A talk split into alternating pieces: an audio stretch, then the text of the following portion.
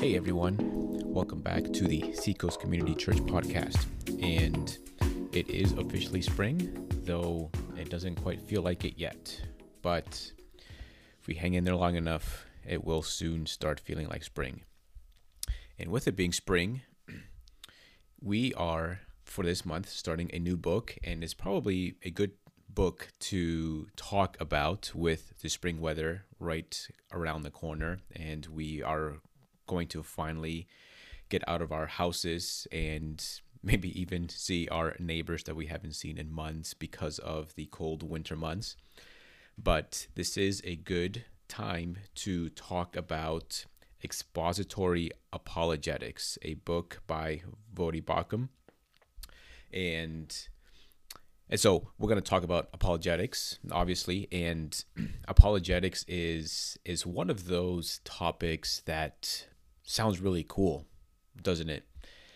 it to some degree, at, at some point in your Christian walk, you have uh, come across the this interesting category or this interesting topic of apologetics, defending the faith, being able to uh, craft winsome arguments against those who oppose Christianity, understanding different worldviews, ideologies, and religions, and being able to sort of find the the fallacies or the holes in those in those religions and be able to speak to those and and help defend uh, the Christian faith and the reasonableness of the Christian faith. So it is certainly a a, a wonderful topic uh, to think about and consider. And but that's not the reason why I chose this book as a topic for a book review. And uh, the reason why is because that is uh, apologetics is a very a very specific, a very narrow topic, and I don't think that. And we we uh, we have a sort of a narrow definition of what it means to be an apologist, and I I don't think that every Christian should be a an apologist in the narrow way that we tend to define that word. I don't think that we all should be incredibly well versed in the different religions of the world and being able to winsomely argue for the defense of our faith. Right? We know people like that uh, who are intellectuals who are incredibly, incredibly intelligent Christians who do well in this particular specialty, if we can call it that. But this book, so this book is not intended to make you an apologist in that sense of the word. But this book is intended for the rest of us. You see, we tend to treat apologetics or the apologist as a special office in the church, right? We think of Ephesians where it, where it tells us that Christ has given to the church the office of apostles, evangelists, shepherds, and teachers. But then we sort of think, well, Paul forgot to mention apologist, right? And and we think of First Peter, chapter three, where it talks about our being able uh, to uh, to how does it say? Uh, to make a defense uh, to anyone who who asks us for the hope that we have right? That and the word there for defense is apolog is apologia or apologetics where we get the word apologetics from. And so we try to treat that as a special office of the church but that's not even an office in the church. And this book really is written for the rest of us, for you and I. This is for the people who don't feel a particular car calling or burden to be a, a an apolog an apologist in the sort of the narrow definition of that term. But the word apologetics or apologist is actually intended to be a much more a much broader a much broader word, a much, much broader definition. It's intended to be a much broader category. And this book is helps us to see apologetics in that way. This is written for for for us, for all Christians. And his argument in the book is that all Christians are apologists. Just like every Christian is a theologian, as R.C. Sproul uh, used to say. So every Christian is an apologist. And his aim in this book is to help you and I understand that embrace that and help us to walk in that and what and helps us to see what does it look like to be an apologist in our own context. And this is of course incredibly important because right we have opposing religions we have people who believe different things and so it is necessary for us to know what it looks like and what it means for us to defend the faith and he wants us to, uh, to he wants to help us understand that apologetics is for every Christian. So that's what this book is about, and it's not. It, it is, and he he writes for three specific audiences in the Christian church. One is for the the, the preacher teacher. That he believes that in that that every preacher teacher is called to be an apologist and so this book is written with that particular audience in mind. This book is also written for the evangelist as well. We typically tend to think of evangelists as sort of apologists. And so it's written for the evangelist as well. But this book is also written for the everyday Christian, for the discipler. This is written for you and I, for those of us who believe in the gospel, who trust in Jesus Christ as our Lord and Savior, who love Christ, who love the church, who love the gospel, and are called to make disciples of all nations, who are called to share the gospel with people and turn them into disciples of Jesus Christ. This is written for you and I. And and so with that, he then takes us into First Peter chapter 3 in this famous passage uh, that speaks to the topic of apologetics. In First Peter 3, you pick it up in verse 14. It says, But even if you should suffer for righteousness' sake, you will be blessed. Have no fear of them, those who persecute you or ostracize you uh, for your faith, but in your hearts honor Christ the Lord as holy, always being prepared to make a defense to anyone who asks you for a reason for the hope that is in you. Yet do it with gentleness, with respect, having a good conscience, and so on and so forth. So he takes us here uh, to this passage, but he brings us also to the wider context in which this passage sits because this is very important. He considers it as very important in helping us to understand apologetics as it's uh, as it's as it's written for us in this passage in First Peter. So, in considering the wider context, uh, First Peter is written to Christians who are suffering for the faith. They are being persecuted, and not necessarily in a physical kind of manner, but they are being ostracized. Uh, some perhaps may have lost their incomes due to their faith in Jesus Christ. And so, this uh, and so he in this and so that's a the much wider context. So sort of narrowing in a little bit more into the immediate context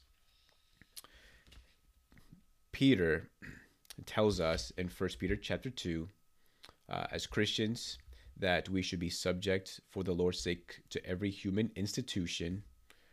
He says also in addition to that that uh, that uh, slaves uh, should be uh, subject to their masters. And you could apply, apply that also to employer and employee relationships. And he urges wives to be subject to their own husbands. Right. So he then he he sort of he he he broadens it out, speaks to all Christians in the church that he's written to. Then he narrows in on specific audiences or groups of people within the Christian church but then in chapter 3, verse 9, he says, finally, all of you. Now he's speaking again to the wider context of the church. He's speaking to the church at large that he's written to and also written to us as well. As an apostle inspired by the Holy Spirit of God to write what he's written, he's also then speaking to us. And so, what then does he have to say? He continues on and talks about our, our behavior, uh, our walk with the Lord, how we might present ourselves in the world in the world walking in righteousness, and it is in this context that He is telling every single one of us as followers of Jesus Christ to be prepared to make a defense for the hope that you have in you. And so, what does it mean to be an apologist? Is make is being ready to make a defense, and the reason why he he talks about this, why Peter talks about this and exhorts Christians to be ready to make a defense, is because of our righteousness, is because of our lifestyle, is because our Christian walk. When we walk as Christians in a world that is hostile to the gospel, when we walk in a world that is drenched with sin, it becomes pretty obvious, or it should become pretty obvious, that we live differently than the rest of the world. We will not follow in their footsteps. We will do what they we will not do what they do. We will not approve what they approve. We will not laugh at the things that they laugh. We will not rejoice in the things that they rejoice. And they will think it's strange. They will think it odd. And that is how it's supposed to be. And when they come and approach us and wonder why we won't laugh with them and we won't do the things that they do, that is the moment that we take and, and prepare or share the reason why we are different than they are. And it is important that we keep uh, some things in mind uh, that we do this as we do this. And he exhorts us to uh, to uh, to be aware of the of our identity as apologists.